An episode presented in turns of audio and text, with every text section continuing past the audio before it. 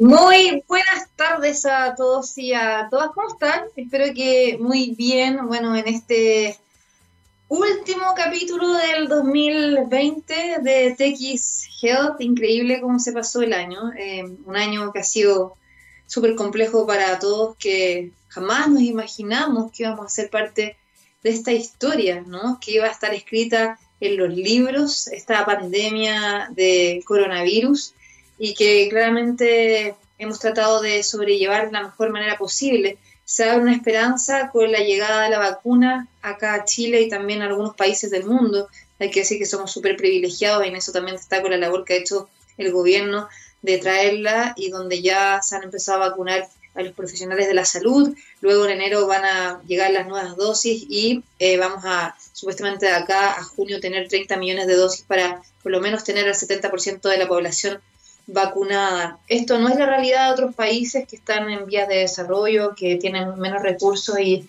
pero también es algo muy positivo, pero queda mucho por ahora para seguir cuidándose, no podemos seguir relajando las medidas. Viene el año nuevo, un día de abrazos, hay que tener cuidado con eso. Hoy día acabamos de recibir recientemente la noticia de que llegó la nueva cepa de Reino Unido a nuestro país, entró por el aeropuerto internacional una mujer que venía desde Madrid y que se dirigió a la región de la Araucanía y que eh, las autoridades lograron encontrar también eh, a través de la detección ¿no? de PCR eh, esta nueva variante que es complejo porque es una variante que si bien no es más mortal es mucho más contagiosa y eso puede generar que haya más casos y por ende más personas hospitalizadas y por ende más fallecidos y un colapso del sistema de salud. Así que hay que seguir cuidándose. Acá todavía sigue el aeropuerto abierto, eh, todavía hay medidas muy relajadas para lo que estamos viviendo y que claramente nosotros tenemos que cuidarnos. Y desde ya quiero mandarles un cariñoso saludo a todos que nos, están sintonizando en Chile y también en Latinoamérica y ojalá podamos eh, terminar este año de una buena manera y desearles lo mejor para este 2021. Ojalá no sea como este 2020, pero sin duda este año nos ha dejado muchísimos aprendizajes, ¿no? A valorar lo más simple, la vida, a nuestros seres queridos y sobre todo a quienes han estado cerca de forma incondicional. Hoy día vamos a estar hablando de dos temas muy interesantes. Vamos a estar hablando eh, sobre lo mismo, ¿no? Cómo se proyecta el 2021 con la pandemia. Vamos a estar conversando con el doctor José Fernández, subgerente general de eh, Rayen Salud. Y además vamos a estar conversando con el doctor Tomás Pérez Acle, eh, subdirector de la Fundación Ciencia y Vida, sobre el trabajo que hizo la submesa de datos del Ministerio de Ciencia y Tecnología y bueno, también eh, respecto a lo que ha sido este año. Así que quiero invitarlos a que nos escriban con el hashtag en Twitter que es TXGeod, arroba TXRadio, el mío es arroba Andreo Baid y en Instagram es arroba TX-radio y también el mismo eh, nombre en esa red social. Y también recordarles que estamos en txradio.com, nos pueden escuchar online y eh, en Spotify y en SoundCloud después queda el programa. Partimos con The Killers y a la vuelta vamos con las entrevistas. Bueno, ya estamos de vuelta aquí en TX Health para hablar de salud como cada martes de 3 a 4 y los jueves de 2 a 3 y recuerden que tenemos repetición hoy día a las 9 de la noche y el domingo a las 6 de la tarde y también nos pueden escuchar el programa en Spotify, en SoundCloud y en txradio.com y seguirnos en nuestras redes sociales nos va súper bien el programa, estamos contentos, ha sido un año muy, muy interesante para también dar a conocer proyectos eh, de salud digital, nuevas terapias, emprendimientos y mucho más. Y por eso también queremos hoy día, ya haciendo como recuento, ¿no? Como les decía, es el último programa de este 2020, este 2020 para la historia. Queremos eh, conocer cómo han sido los avances ¿no? que eh, ha tenido la salud digital en el contexto de la pandemia y qué se proyecta ¿no? para el próximo año, este 2021, que esperemos pueda mejorar un poquito más eh, al respecto de este. Y para eso ya está con nosotros el doctor José Fernández, subgerente general de Rayen Salud. ¿Cómo está, doctor? Bienvenido. Hola, muchas gracias. Un gusto estar de nuevo acá. Igualmente, bueno, conversemos eh, obviamente por este año que ya vamos cerrando, ¿no? Ha sido un año que a todos nos ha marcado. Eh, para bien o para mal. Principalmente muchas personas han perdido un ser querido por esta enfermedad, otros que han estado hospitalizados, que están ahora enfermos. Mi timeline también se ha llenado de nuevos casos ¿no? de COVID-19. Vemos que esto va en aumento, pero también eh, viendo lo positivo, ¿no? Yo creo que ha habido un aumento interesante de la penetración de la tecnología en esta transformación digital, principalmente en lo que es el área en la salud y que también ha permitido eh, generar mejoras y avances. En ese sentido, ¿cómo eh, ha sido un poco este recuento y lo que también ha permitido hacer los establecimientos de salud? Claro, mira, bueno, este año efectivamente, como dices tú, ha sido un año difícil, ¿sí? Muy difícil pero eh, ha dejado grandes aprendizajes. Yo creo que desde el punto de vista de la transformación digital sanitaria, que es donde nosotros nos movemos y donde creemos que el aporte ha sido significativo durante este año, hay tres puntos que yo creo que son importantes destacar. Uno, que efectivamente eh, se nos exige desde el mundo de la salud, ¿cierto?, incorporar nuevos modelos de atención de salud, ¿cierto? Y el modelo de atención de salud digital, o desde lo digital, eh, fue uno de los que si bien es cierto, se venía trabajando hace muchos años ya en Chile, se instaló y llegó para quedarse. Eso, es lo primero. Por lo tanto, cuando uno asume un nuevo modelo de atención, ¿cierto? Y el siguiente desafío seguir, es, que eh, el capital humano, ¿cierto? Eh, entienda cómo es eh, moverse desde lo digital, desde los conceptos de identidad digital de los profesionales de la salud, que de repente uno tiene que empezar a ser más cuidadoso con lo que publica, por ejemplo, en redes sociales ¿cierto? Porque uno empieza a ser un referente para, para, los conocidos y también para los no conocidos. Y por tanto, esta, esta forma de aumentar las capacidades eh, del capital humano en salud, desde la adopción del modelo, desde la adopción de nuevas tecnologías, desde aprender a hacer cosas que no sabíamos hacer. Fíjate que uno de los principales desafíos del COVID, ¿cierto?, fue el manejo de pacientes críticos, de los ventiladores mecánicos y todas estas cosas y obviamente no habían tantos especialistas en estos espacios, por lo tanto el mismo capital humano, ¿cierto? Los mismos eh, profesionales de la salud tuvieron que reconvertirse, a adoptar este nuevo modelo de atención, este modelo de atención en pandemia. Y algo que a mí me parece que es espectacular, sí, de este año, es que aprendimos a trabajar en conjunto. Fíjate que eh, se crea casi una red asistencial completa entre lo público y lo privado para el manejo de camas. Ah, eh, antes no existía eso, tal vez existía, y yo debo decir lo que sí existía, para las campañas de invierno, ¿cierto? Cuando habían eh, problemas de cama, que siempre hay, ¿cierto? Y se transferían pacientes respiratorios, ¿cierto? Eh, hacia las clínicas privadas. Pero este movimiento masivo eh, de centralizar todas las camas como si fuéramos un solo sistema de salud, con todos los sistemas de información que hay detrás de eso, con la información en línea en tiempo real para poder hacer mejor gestión, ¿cierto? Yo creo que, que permiten eh, configurar, ¿cierto?, este escenario para que esta transformación digital desde los sanitarios, ¿cierto?, eh, se vaya estancando, digo yo. Y por último, entender también que este año nos va a generar y ya está generando un gran problema, que, se viene para el siguiente, ¿cierto?, que tiene que ver con que como la mayor cantidad de población con enfermedades crónicas no transmisibles, diabetes, hipertensión, hipotiroidismo, hipertiroidismo, etcétera, la población renal, ¿cierto?, con enfermedades renales, eh, no pudieron asistir a sus controles, esas personas pueden están en riesgo de descompensarse. Y la descompensación de estas enfermedades, ¿cierto?, llevan a infartos, accidentes cerebrovasculares, a problemas que son muy graves de atender. Y claro, nos concentramos en esta gran patología del SARS-CoV, ¿cierto? Eh, pero, eh, pero no porque quisiéramos, se dejó de lado esta otra gran población y que tenemos que volver nuestra mirada nuevamente al cambio del modelo asistencial para decir, ok, sí, es riesgoso mover a esta población que es de riesgo, ¿cierto? A los establecimientos, ¿cómo llegamos a ello? Y por eso el advenimiento y la instalación, ¿cierto?, de la telemedicina en todas sus variables, yo creo que ha sido lo, lo más importante desde el punto de vista de la transformación digital.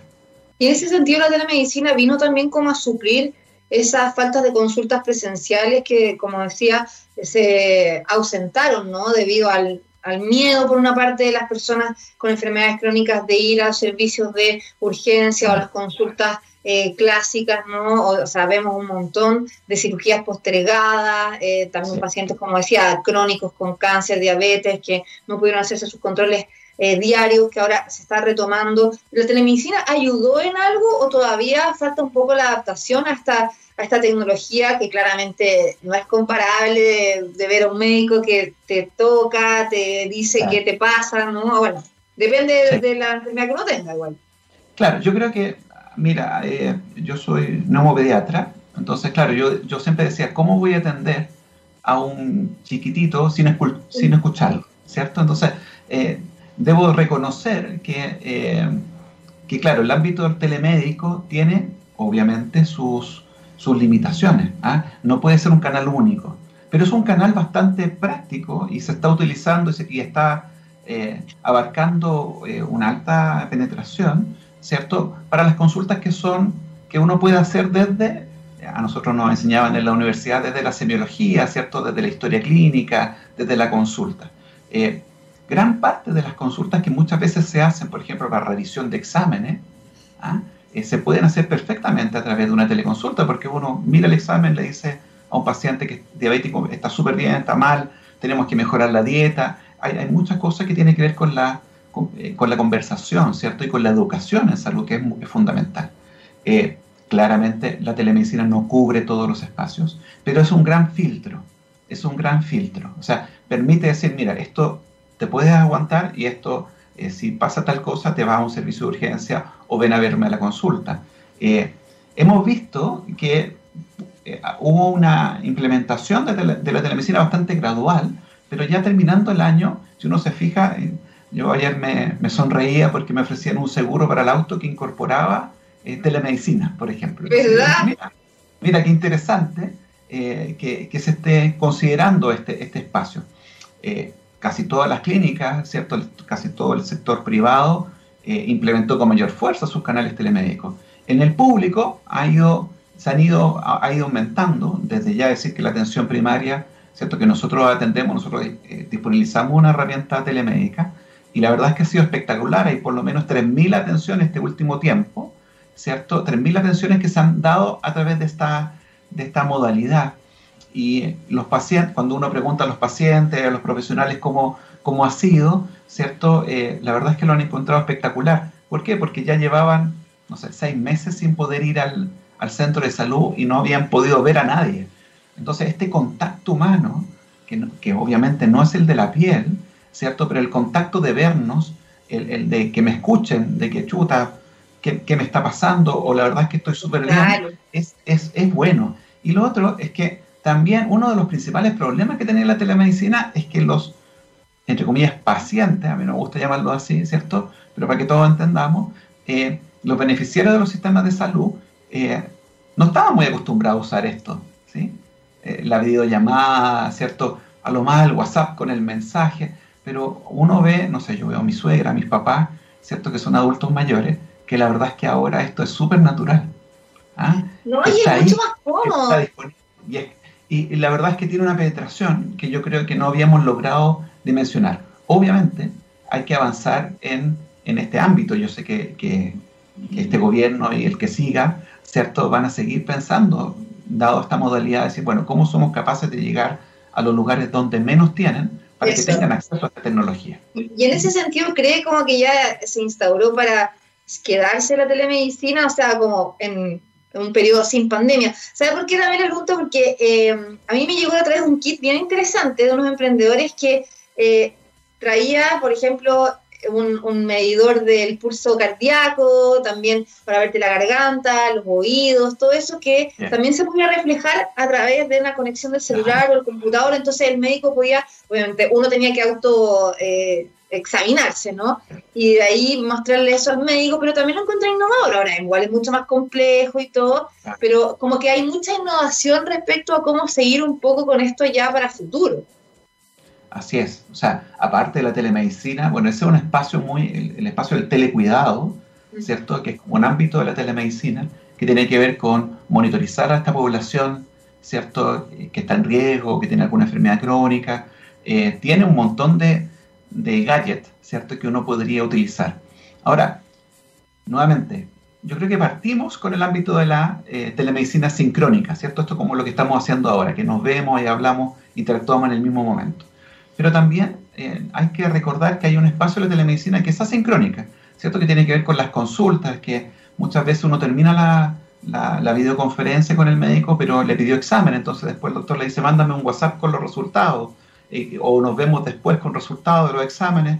Este espacio de comunicación que antes no existía, quizá existía mundo, mucho en el mundo nuestro de lo pediátrico, ¿cierto? Que en general damos el teléfono y, las mamás nos tienen ahí, ¿cierto? de todos los pediatras. Apunta, claro, pero en general eso no se da en otras especialidades. Entonces, eh, yo creo que eso también se abrió para mantener un canal. Nuevamente, la, la salud es un, es un continuo y muchas veces la gente iba al médico y después se perdía de él hasta o que se enfermaba o al siguiente control al año.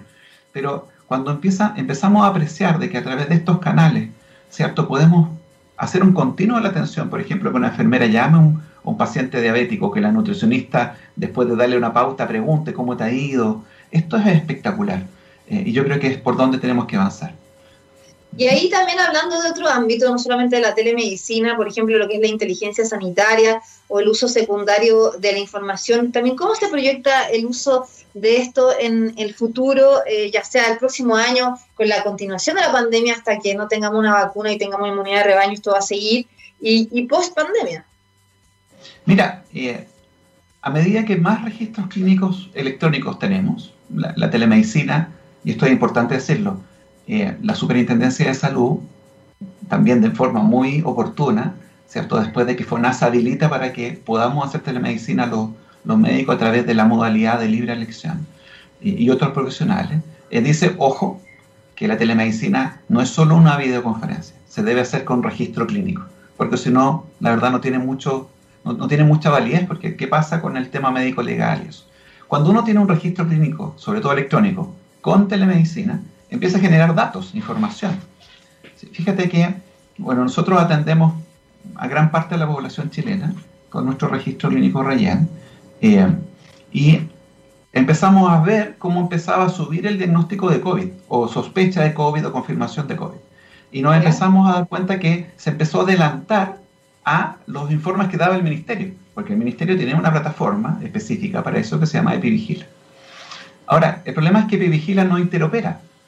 Por lo tanto, nosotros nos pusimos a disposición y seguimos estando a disposición para poder interoperar, eh, para poder cruzar la información desde lo que los laboratorios estaban informando, porque los médicos algunos no, no registraban en la epivigila el paciente. Entonces, fíjate la cantidad de datos que de repente tenemos en forma de parcelas, ¿cierto? En laboratorio, en el registro clínico de uno, en el registro clínico de otro, en una clínica, ¿cierto? Toda esa información que es, información rica para poder hacer uso secundario o como llamamos nosotros inteligencia sanitaria, permite que uno pueda tomar definiciones a menor, a menor tiempo, con oportunidad, ¿cierto? Eh, y por tanto, dado el contexto del, del, COVID, empezaron a surgir todas estas fuentes de información y también un registro más exhaustivo en el registro clínico electrónico, porque quizá había un poco más de tiempo también en los lugares donde tenían menos carga asistencial, no así en los lugares que estaban casi en primera línea. Por tanto, con esa riqueza de información sanitaria, ¿qué nos falta? Nos falta alguien, y aquí hay un, un, triunvirato perfecto, digamos, nos falta alguien, ojalá de la academia, ¿cierto? Que pueda decir, mira, ayudarle entre la academia, lo público, lo privado, que en general tienen los registros clínicos, ¿cómo somos capaces de darle una forma a esta información? ¿Cierto? Darle un formato, aunque sea un reporte, ¿ah? que nos permita saber cómo vamos, eh, por ejemplo, con los diagnósticos. Eh, todo lo que hoy está pasando, que al, principio fue como dificultoso para saber la, positividad, los casos COVID, quienes fallecieron de esto o no, tiene que ver porque nos empezamos a acomodar para entregar información y hacer uso secundario de esto, ¿cierto? Y hoy en día tenemos información casi al instante de, por ejemplo, nosotros manejamos el Registro Nacional de Inmunizaciones, ¿cierto? Y la campaña de vacunación que partió ahora de COVID, ¿cierto? La empezamos a seguir minuto a minuto y sabíamos minuto a minuto cuántos vacunados, en dónde se habían vacunado. ¿Te fijas? Entonces, uno puede de todas Las vacunas, no, no solamente ahora del COVID. Claro, el, RNI es para las campañas de los niños, las campañas de influenza. Fíjate que ahora se nos va a mezclar una campaña de COVID con la de influenza, ¿cierto? Entonces, eh, toda esa información es muy rica para que el que toma la decisión el que toma la decisión puede decir, acá potencio más, aquí mando más vacunas. Al contrario, aquí me faltan camas, por lo tanto, eh, muevo pacientes. Eh, ¿Qué está pasando con mi población? Nuevamente la atención primaria, crónica. Eh, si tengo los resultados de los exámenes, pucha, me puedo adelantar. Es este, esto este grupo que está a punto de descompensarse, lo llamo a través de alguna herramienta también de, de, contactabilidad. ¿Te fijas? Entonces, hay tanta tecnología que hoy se ha puesto al servicio, ¿cierto?, de, este nuevo, nuevo modelo de atención sanitario desde lo digital que, eh, que permitiría incluso que cuando ya pase lo del COVID, porque va a pasar, ¿cierto?, mantener estos canales. Totalmente. Y, ahí en ese sentido, ¿cómo se puede seguir promoviendo, no? O sea, eh, bueno, ahora decías, por ejemplo, el tema de, de, la academia, pero ¿cuáles son como los otros desafíos o quizás cómo debería esto mejorar en su implementación ya para aprovechar toda la tecnología que tenemos que realmente uno se pregunta por qué, yo siempre me pregunto, lo hablamos con altos expertos, o sea, ¿por qué no se implementó antes? O sea, desde todos los ámbitos, no solamente de la salud, realmente ha ayudado, sin duda que todavía siguen las brechas digitales, pero ha sido como salvavidas también dentro de esta situación. Sí, mira, la verdad es que esto siempre requiere recursos, y por lo tanto yo creo que eh, como, como país, ¿cierto? Deberíamos poner un, ítem que esté dedicado a esto. Por ejemplo, la ciencia de datos, ¿cierto? Que, seamos capaces de decir, mira, ¿cómo tomo los datos de salud? Por lo tanto, tengo gente que sabe de ciencia de datos, tengo gente de salud, ¿cierto? Tengo gente que sabe de modelos.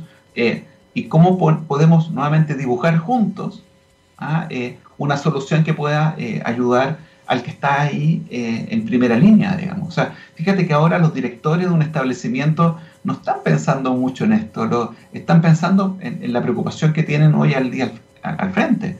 Pero si viene un grupo y le dicen, mire, nosotros, nosotros nos vamos a preocupar de esto, le vamos a recoger sus eh, preocupaciones y quizás le vamos a dibujar algo que le permita saber, un cuadro, un cuadro de mando, un, gráfico, lo que fuera, cómo va, cómo, cómo va su, su dirección. Eso ya está pasando. Fíjate que nosotros eh, manejamos una herramienta de inteligencia sanitaria que se llama IRIS, ¿cierto? Y está instalado en todos los centros donde nosotros tenemos nuestra herramienta. Y, es, y el, movimiento de uso respecto del año pasado se duplicó. O sea, en un 100%, eso quiere decir que la gente está diciendo, ok, tengo tanta información que yo registro, eh, ¿qué puedo hacer con ello? Ah, eh, ahora pueden saber cuál es su estratificación de riesgo de la población, quiénes están más complicados, menos complicados, dónde viven, en dónde hay brotes de algún tipo de problema de salud, donde, por ejemplo, hay mujeres que no tienen hecho el Papa Nicolau, entonces, por lo tanto, en vez de que los, las cito al, centro de salud, eh, hago un operativo en el lugar, eh, no sé, esas cosas... Los datos son súper importantes para al final, como decía, tomar estas decisiones, ¿no? Y que sirven... en todo ámbito, o sea, desde las autoridades, desde los centros hospitalarios, de los mismos médicos, ¿no? Las municipalidades. Sí, o sea, fíjate que yo creo que eso ha sido espectacular este año, ¿ah? que se logró entender la importancia de los datos ¿ah? eh, y, la grandeza que tiene un buen informe o un buen resultado. Eh, cuando, cuando nos caímos en esto es cuando lo hace una sola entidad, que no escucha el resto. ¿Te Porque aquí empezamos con estas miradas. A mí me gustan estas miradas compartidas, en donde todos ponemos inteligencia. ¿ah? Si nadie nadie se la sabe todo. ¿ah? Eh, y, por tanto, por lo mismo, debemos avanzar en esto, en el diálogo y armar estos triunviratos. Y yo creo que tenemos, tenemos mucha experiencia en Chile para hacerlo. No, y además que son datos anonimizados, o sea, no es que acá la gente tenga temor porque se van a dar a conocer sus datos personales y esto puede ser mal usado, o sea, para nada, o sea, siempre también se da abogado a eso, o sea, son datos que se usan solamente para estrategias eh, para mejorar ¿no? la salud sin eh, ninguna vulneración de eso. Así que me parece excelente todo lo que se está haciendo. Sin duda se viene un año cargado de nuevos desafíos, doctor, y bueno, esperemos qué es lo que se viene, ¿no? Este 2021. Desde ya agradecerle eh, por estar con nosotros también como Rayen Salud aquí en TX Health, desearle que termine este año, bueno, de una forma también importante con su familia, con sus seres queridos.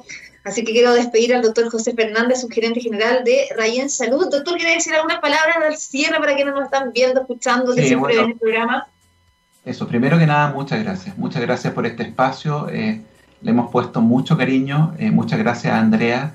Eh, la verdad es que ha sido un honor trabajar, ¿cierto?, juntos en esto, de comunicar lo, que se llama esta transformación y a tener esperanza, a tener mucha esperanza. las cosas van a salir mejor. Hay que mantener las medidas sanitarias, hay que cuidarse mucho, hay que cuidar a los que uno quiere, ¿cierto? y y te invito a que sigamos avanzando juntos en este mundo eh, de la digitalización de la salud. Eh, yo creo que, que, es un gran cambio, no hay que tenerle miedo a los cambios, pero que ha, eh, que ha permitido que la, que la población ¿cierto? logre acercarse más al mundo sanitario. ¿ah? Y eso es algo maravilloso. No, es increíble la revolución científica que ha habido este año, sobre todo con la vacuna, realmente es asombroso y enorgullece, ¿no? La ciencia es la protagonista y como decía, yo creo que hay que poner la esperanza en la vacuna. las pandemias duran cerca de dos años en la historia de la humanidad, se ha sido y vamos a pasar. Vendrán otras nuevas también, eso hay que tenerlo en claro, pero Sí, pues, pero por ahora hay que cuidarse y cuidar a los nuestros y a quienes no conocemos y bueno, salir todos juntos adelante. Doctor, un abrazo, que estén muy bien, feliz año adelantado. chao. feliz año. Chao, chao, que estén bien. Nos vamos a la música, recuerden que nos pueden seguir escuchando en txradio.com, en el hashtag txhealth y por supuesto tx eh, radio en Twitter, eh, tx-radio en Instagram. Vamos a la música y a la vuelta seguimos con más programa. Ya estamos de vuelta aquí en Tequi para hablar de salud como cada martes y jueves en nuestro programa aquí en texradio.com. De verdad, mucho saludo a la gente que nos está viendo, no solamente en Chile, sino que en toda Latinoamérica y que, bueno, estamos todos viviendo esta situación. este fin de año, el último programa de este 2020, quién sabe qué pasará el próximo año, pero tratamos de estar con optimismo y esperanza de que la vacuna también pueda ayudar ¿no? en el futuro a generar esta inmunidad de rebaño. Y hoy queremos hablar de los datos. Recién terminamos de hablar con el doctor Fernández sobre la importancia de los datos. Y hoy día queremos hablar también de la submesa de datos de COVID-19 que presentó el análisis de su ejercicio de disposición de la información para enfrentar la pandemia, con un reporte que se llama Una mirada a la cultura de datos en Chile, eh, donde, bueno, eh, son 16 integrantes que han estado participando activamente en esta submesa, miembros del Ministerio de Ciencia, Tecnología, Conocimiento e Innovación. Y ya está con nosotros uno de ellos, el doctor Tomás Pérez Acle, subdirector de la Fundación Ciencia y Vida, profesor de la Universidad San Sebastián y eh, también, bueno, como le decía, miembro de esta submesa. ¿Cómo estás, Tomás? Bienvenido. Muchas gracias, Andrea. Eh, feliz de participar en este programa. Bueno, antes tenemos hartos temas que hablar, aparte que hoy ha sido como un día bien noticioso, ¿no? Em, con el tema de la confirmación del ingreso de esta nueva cepa más contagiosa a Chile. Eh, partamos por eso. ¿Qué te parece? Tú ya lo habías anunciado, de hecho lo habíamos comentado también, tú lo habías publicado en Twitter. El mismo Consejo Asesor del Ministerio de Salud había hecho un llamado como recomendación de no abrir el aeropuerto internacional, se mantuvo abierto y se mantiene abierto hasta ahora, a pesar de que se restringieron los vuelos desde Reino Unido y finalmente llegó. Bueno, así es. Eh, esto parece una especie de profecía autocumplida, ¿no? Porque eh, varios de nosotros veníamos diciendo hace tiempo que mantener el aeropuerto abierto era la puerta de entrada para, entre otras cosas, esta nueva variedad que había sido descubierta en Inglaterra. Eh, y, cuando mm, las autoridades reaccionan y prohíben los vuelos desde Inglaterra, lo hacen primero tarde. Y segundo, no consideran que la mayoría de los vuelos eh, de las personas que se mueven dentro de Europa para venir a Chile, para regresar a Chile, lo hacen en general vía Madrid. Los que hemos tenido la fortuna de, visitar algunos países en Europa, la forma más fácil de entrar a Europa es a través de Madrid, particularmente para los chilenos porque no requerimos visa. Entonces eso eh, inmediatamente significa que cualquier persona que esté en Europa, va a volver habitualmente por Madrid, que es el caso de esta paciente que viajó desde Dubái vía Madrid y finalmente eh, trajo la nueva variante a Chile.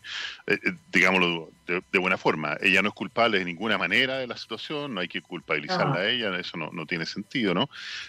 esto es como el, aspecto del meteorito. No se trata de, de, preguntarse si el meteorito va a caer o no en la Tierra, la pregunta es cuándo, aquí pasa lo mismo No se trata de preguntarse cuándo la cepa iba a llegar a Chile, sino cuándo. Ah, eso era, esa era una cuestión importante, particularmente en una situación de fronteras abiertas desde el punto de vista de los vuelos internacionales. Y lo otro que también es relevante, y también hace la analogía al meteorito, es que cuando un meteorito cae en la Tierra afecta a todo el planeta. Aquí pasa lo mismo. Cuando aparece una nueva variedad mutante, en este caso, altamente más transmisible, esta, esta variedad tiene hasta un 56% eh, más probabilidades de transmisible, y no estamos hablando de suposiciones, estamos hablando de un estudio publicado recientemente por el Centro de Modelamiento Matemático de Enfermedades Infecciosas del University College of London, o sea, estamos hablando de una, una de las entidades más prestigiosas del mundo, súper prestigiosa, donde hace un estudio que demuestra fehacientemente que esta variedad es más transmisible, y no solo eso, sino que además las personas que lamentablemente capturan esta variedad tienen una mayor carga viral. Afortunadamente, lo que no está demostrado es que es más virulenta. ¿Qué quiere decir más virulenta? En realidad, por virulencia nos referimos a la respuesta del cuerpo frente a la entrada del virus. La, respuesta del cuerpo habitualmente, es eh, diríamos, es inflamatoria. Eh, inflamatoria en el sentido que se producen una serie de, moléculas que tratan de combatir a, a, estos agentes extraños y lo que producen es inflamación, fiebre y una respuesta muy aguda del sistema inmune. Por lo tanto, a mayor virulencia, mayores efectos va a tener eh, la entrada del virus en el cuerpo. Pero Tomás, ¿qué significa también eh, que ingrese a Chile esta cepa? O sea, puede ser que se contagie más gente y por ende puedan haber más hospitalizaciones, más muertes y más colapso del sistema de salud. O sea, ¿para allá va una situación así? Sí, lamentablemente hoy día con la ya demostración fehaciente de que la cepa entró, nosotros hablamos antes de, de Navidad de la probabilidad de que la cepa ya estuviera en Chile, la paciente entró alrededor del 22 de diciembre. Eh, hay que pensar en que, primero, todo el vuelo está potencialmente contagiado. Es muy importante mencionarlo. No solo el vuelo de Madrid, sino que el vuelo que ella toma desde Santiago Temuco. Claro. Yo, pensaría así, todo el vuelo está potencialmente contagiado, hay que contactar a la mayor cantidad de esas personas lo más rápido posible y a todos los contactos cercanos de esas personas. Es decir, necesitamos activar la trazabilidad que lamentablemente ha sido uno de los pilares muy flacos que ha tenido el manejo de la pandemia por parte de las autoridades. Solo darte un, dato. A nivel internacional se reconoce que el mínimo de personas que se debe contactar por cada persona infectada dentro de las últimas 48 horas es de entre 5 y 6, siendo el óptimo de 10. En Chile, en la región metropolitana, por ejemplo, el promedio de contacto es de 2,2 personas por cada persona infectada, muy tres veces por debajo del mínimo. Entonces esa trazabilidad que debiera estar funcionando, porque hemos tenido muchísimo tiempo para hacerlo, y donde la única inversión que se requiere es personas llamando por teléfono, eh, así de simple, ¿no? Eh, es la mejor arma que hoy día tenemos para luchar con esta nueva variedad que ya entró a Chile y que potencialmente contagió a todas las personas de estos pueblos. O sea, ahora vamos a ver la prueba de fuego si efectivamente la trazabilidad se aplica de buena forma acá en Chile con este caso. Ahora, en ese sentido, ¿tú crees que debería cerrarse ahora el aeropuerto? Sí, hace semanas debió haberse cerrado el aeropuerto. ¿Qué es lo que va a pasar con esta nueva cepa? Esta nueva cepa es más transmisible, tiene mayor carga viral, eso es lo que está demostrado. Y lo que va a significar es que el contagio se va a acelerar. O sea, ya veríamos en un contagio, en una pandemia que viene expandiéndose. Eh, oscila, a veces acelera, a veces se frena, depende mucho de la cantidad de exámenes que se hagan todos los días. Hay que reconocer que una de las cosas buenas que se ha hecho en Chile tiene que ver con la capacidad de testeo, podemos conversar sobre esa situación también. Somos capaces de producir del orden de eh, entre 40.000 a 60.000 test diarios con la capacidad completa del sistema funcionando. Y por lo tanto lo que vamos a ver ahora es un aumento, una aceleración de la, eh, de la infección, eh, no sabemos realmente cuántos casos nuevos estamos teniendo producto de esta nueva variedad, es algo que debiéramos empezar a ver ya esta semana. Y, dado que es más transmisible y produce mayor carga viral, esto va a producir una mayor carga sobre el sistema sanitario, sistema de UCI que hoy día está formalmente hablando colapsado, está al 85% de promedio a nivel nacional. Y, eso, como 150 antiladores mecánicos, además. Claro, es cierto que todavía se puede crecer con respecto a, la situación de junio. Estamos mil camas por debajo. Podríamos crecer aún, aún en, mil camas para llegar a la misma situación de junio. Pero, pero con un 85% de colapso, a diferencia de la situación que nos enfrentamos en mayo, donde teníamos un 40-60% de ocupación del sistema UCI y sobre eso crecimos. O sea, esto está este, esta ocupación es sobre el sistema que ya está eh, proporcionalmente aumentado con respecto a la situación normal.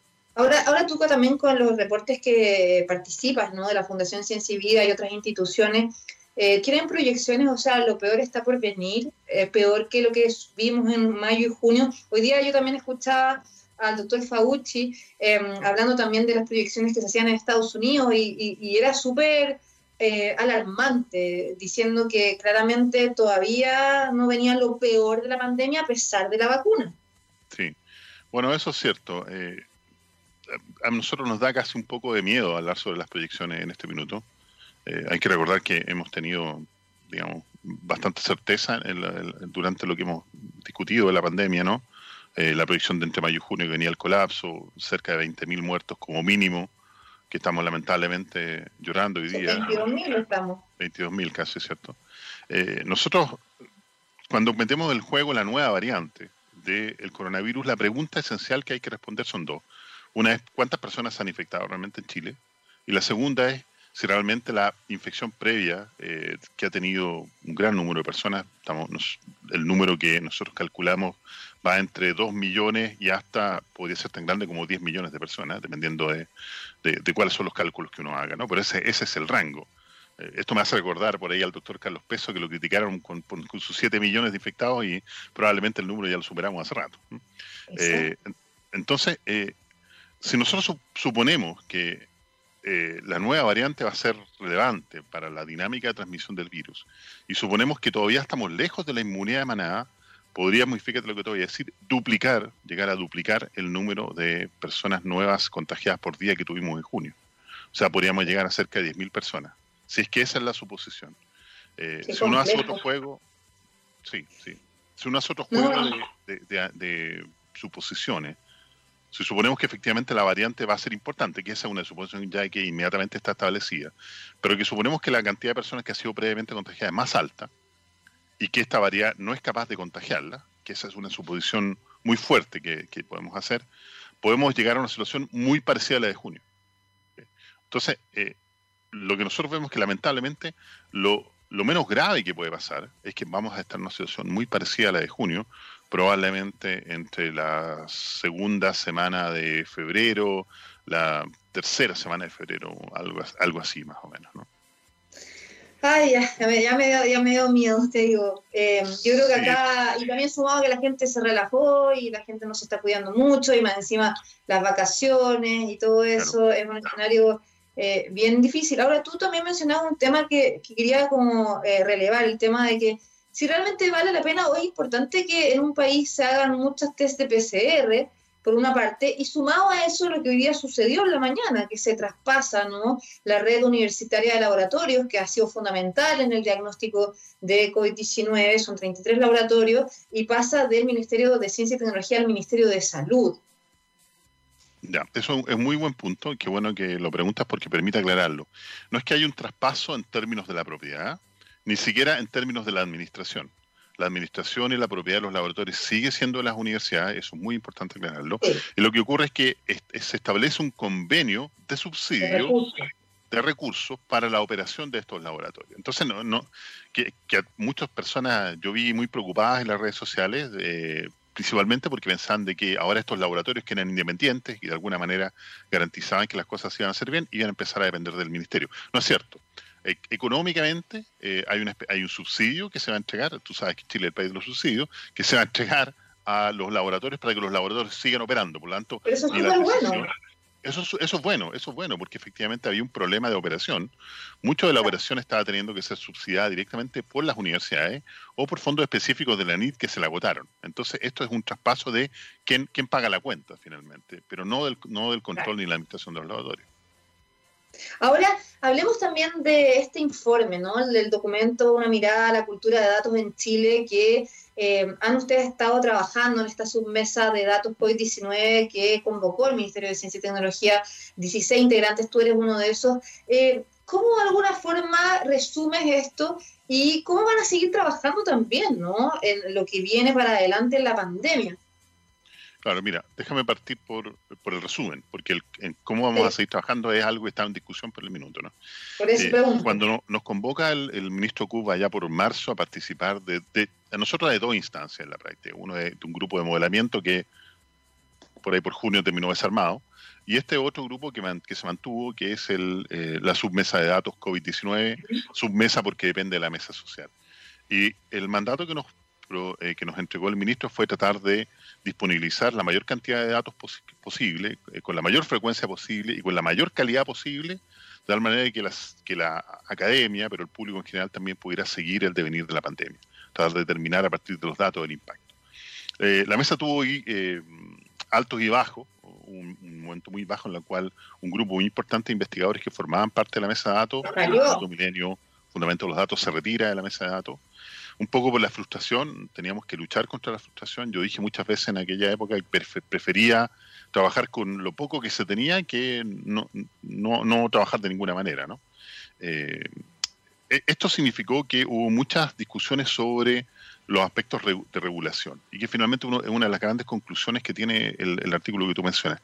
No existe una regulación apropiada en Chile no existe una, gobernanza apropiada en Chile para que los datos sean disponibilizados de la manera que muchos de los científicos esperábamos, incluyendo a mí, que pudieran ser disponibilizados con la mayor frecuencia y, con la mayor calidad posible.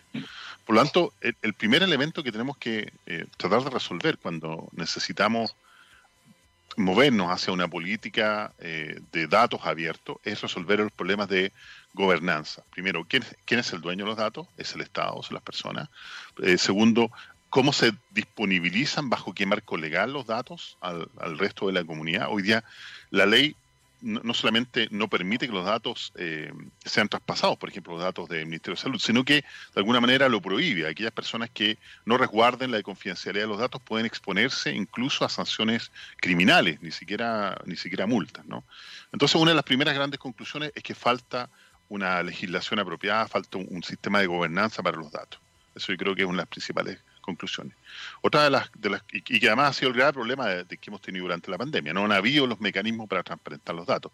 Finalmente, gracias a... Gran crítica, a gran crítica en general. Claro, una de las... Eh, una de las grandes críticas. Finalmente, gracias al trabajo de Rafael Arauz y, de, la gente del DEI, se logró establecer convenios entre el Ministerio de Salud y ciertos grupos científicos para transparentar al menos a, un grupo por lo menos los datos, que ahí está la iniciativa e-COVID, ¿no? Pero sería ideal que esto se transparentara al público, ¿no? Sin perder la confidencialidad. El, otro aspecto relevante tiene que ver con un sistema que por un lado eh, mandata a distintas instituciones a ser garantes de los datos. El, el, caso, por ejemplo, del Ministerio de Salud es garante de los datos de salud de todos los chilenos. Y como tal, entonces es responsable de los datos y todas las personas que trabajan en el Ministerio de Salud son sus responsables subsidiarios también de los datos. ¿no? Y, tal como en el caso del Ministerio de Salud, existe, por ejemplo, la Superintendencia del Medio Ambiente, que, es responsable y garante de los datos del medio ambiente, y así. Entonces existe un, ecosistema de instituciones que tienen diversas responsabilidades sobre los datos, y por lo tanto, en esa responsabilidad propia, no está tampoco establecida la forma en que ellos pueden entregar los datos a terceros. Entonces, Pero siempre se dijo que debería haber como un ente, como tú decías, un ente externo, ¿no? Como regulador también en algún minuto. Claro, eso, eso viene, tiene que ver con la que comentábamos, ¿no? con, este aspecto de la gobernanza. Hay, países, por ejemplo, que en el país eh, como Nueva Zelanda, que tienen un sistema de eh, centralización de datos. Todos los datos que producen el país se centralizan. En el caso de Chile no es así. Eh, incluso el, Instituto Nacional de Estadística, que uno podría pensar que podría ser el ente centralizador de los datos, no, se dedica a eso, se dedica a, llevar la estadística de Chile, pero no de los datos. Entonces tenemos un sistema descentralizado de datos, lo, que en términos técnicos se llama un sistema federal de datos, pero que no existen entidades que centralicen estos datos. Eh, y por lo tanto, esa es otra conclusión. Si, cambiamos la gobernanza y, mejoramos la ley, tiene que además también haber un sistema que sea capaz de centralizar los datos independientemente de que hayan eh, entidades que tengan que resguardar los datos de manera eh, independiente cada una de ellas. ¿no? y, el, otro, y la otra conclusión, solo, solo como, te digo como para terminar, es que eh, hace falta, y, que es una conclusión probablemente que, que este, compartida mucha gente, hace falta mucho conocimiento sobre lo que significan los datos, el valor de los datos. Los datos hoy día tienen que ser reconocidos no solamente como un acervo cultural del país, sino como, parte de su valor económico. Son un activo estratégico para los países. Y como tales, como tales entonces, hay que ser muy cuidadosos de quiénes van a ser los quienes controlen los datos. ¿ah? Eh, mi posición personal no es compartida por el resto de la mesa de datos, por cierto, es que en este caso debieran haber una entidad gubernamental. Ni siquiera hablemos de una fundación privada o una fundación donde participe el, el, Estado, no. Una, una entidad gubernamental que sea la encargada de administrar los datos, tal como el caso ocurre en Nueva Zelanda, porque esa manera es la única forma de proteger los datos. De todas maneras, por un tema de transparencia e independencia. Ahora, todas estas conclusiones que tú me dices que son súper importantes, eh, que, que, también terminan ¿no? con este informe de todo el trabajo que han hecho, eh, ¿qué, ¿qué pasa? O sea, se, se, van a tomar en cuenta, eh, van a hacer algo, en este caso el Ministerio de Ciencia y Tecnología o el mismo gobierno. Eh, te lo pregunto porque lo hemos hablado muchas veces, en general la comunidad científica ha sido una comunidad muy activa en la pandemia, muy crítica también, pero muy poco escuchada. Es cierto. A ver, respecto de, si somos o, no poco escuchados, yo creo que hay un consenso claro de que somos muy poco escuchados. ¿ah? Eh, el gobierno ha, intentado desarrollar estos eh, lugares en los cuales los científicos somos de alguna manera escuchados, pero otra cosa es lo que las decisiones llevan a cabo. Alguna vez el ministro Cook me dijo a mí que yo era muy naiva al pensar de que por una decisión científica o por un informe finalmente se iban a tomar unas decisiones que afectaran a todo un país, porque a la larga las decisiones eran políticas. Y eso ha sido, de mi punto de vista, los aprendizajes más duros que yo he tenido eh, en la pandemia, ¿no? Eh, y probablemente él también como ministro, aunque no, no, no puedo decir nada por él, ¿no? Ahora, ¿qué viene de ahora en adelante? Es cierto que la, que la mesa de datos estableció una oportunidad importante para empezar a discutir sobre los datos. Tenemos una política de inteligencia artificial que ha desarrollado, entre otras cosas, el Ministerio de Ciencia, pero una política de inteligencia artificial sin una política de datos no tiene ningún sentido, porque la inteligencia artificial requiere de datos para, entrenar estas grandes redes neuronales que hacen cosas ¿no? y, eh, que producen efectos. Eh, por lo tanto, necesitamos una política de datos eh, y es fundamental tuvimos la presencia de gente del área de datos del Ministerio de, Ciencia de, Nueva Zelanda y una de las principales recomendaciones es que avanzáramos lo más rápidamente posible hacia una política de datos. Eso, eso es lo primero que necesitamos. Para eso puede ser que la mesa de datos sea el lugar donde se empieza a discutir la mesa de datos, pero a lo mejor nosotros que hoy día formamos parte de la mesa de datos no somos los mandatados a continuar en, esta misión. Nosotros estamos ahí por el aspecto, lamentablemente, de la, de la pandemia del COVID, que bueno, nos va a tener probablemente todo el 2021 también trabajando en este tema. Pero la idea sería aprovechar, seguro, La idea sería aprovechar esta instancia para construir sobre la mesa de datos alguna instancia superior que se preocupe, mandatado por el gobierno de una manera particular a esto, ¿no? Al mandato que tenemos hoy día, que nos permita construir y avanzar hacia una política nacional de datos eh, que permita dar cuenta de todos estos elementos y que ojalá en el futuro no, veamos nuevamente batallas eh, por los datos como las que hemos visto hoy día, en, lamentablemente, por la pandemia. Ojalá se han escuchado porque, como tú dices, o sea, toda la experiencia que se ha ganado, el trabajo multidisciplinar, grandes también expertos de distintas universidades que han participado en esta submesa datos, también voces eh, como la tuya que han sido clave en la pandemia y desde ya te quiero agradecer Tomás Pérez Acle, subdirector de la Fundación Ciencia y Vida, profesor de la Universidad San Sebastián y bueno, también tantos otros cargos, estoy a pero ha sido súper importante el rol de usted y, yo creo que tiene que seguir siendo, ¿no? El próximo año, con la importancia de la vacunación, con la importancia del autocuidado, con la importancia de los datos, con la importancia de la ciencia, que la gente pueda entender eso y ojalá las autoridades puedan seguir escuchando porque hemos visto buenas y malas decisiones, pero finalmente, como tú dices, eh, afectan a todo un país.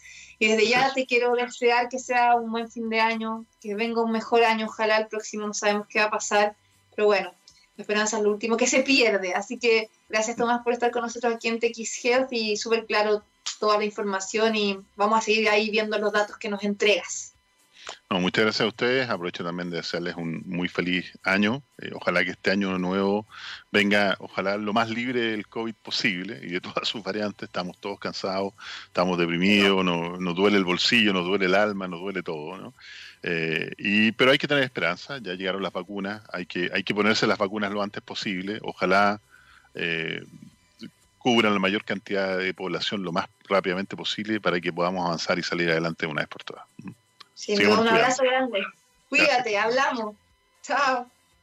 Bueno, y con Tomás nos despedimos. Gracias por la sintonía, gracias por la sintonía durante todo este año. También a Gabriel, que ha sido parte de nuestro programa y poniendo la música, haciendo el control. Em, cuídense mucho. Vamos a tener que tener un año nuevo sin abrazos, yo creo, por lo menos lo que somos más conscientes, así será. Y ojalá que podamos ver eh, de forma optimista lo que viene el próximo año, a cuidarse, a ponerse la vacuna y les deseo de verdad de corazón un excelente nuevo año y nos reencontramos el 2021 aquí en TX Health. Recuerden que pueden seguir escuchando la mejor programación en txradio.com, seguirnos en TX Radio, en Instagram, en Twitter, el mío es arroba Un abrazo para todos y todas a Chile y Sudamérica. Que estén muy bien. Chao, chao.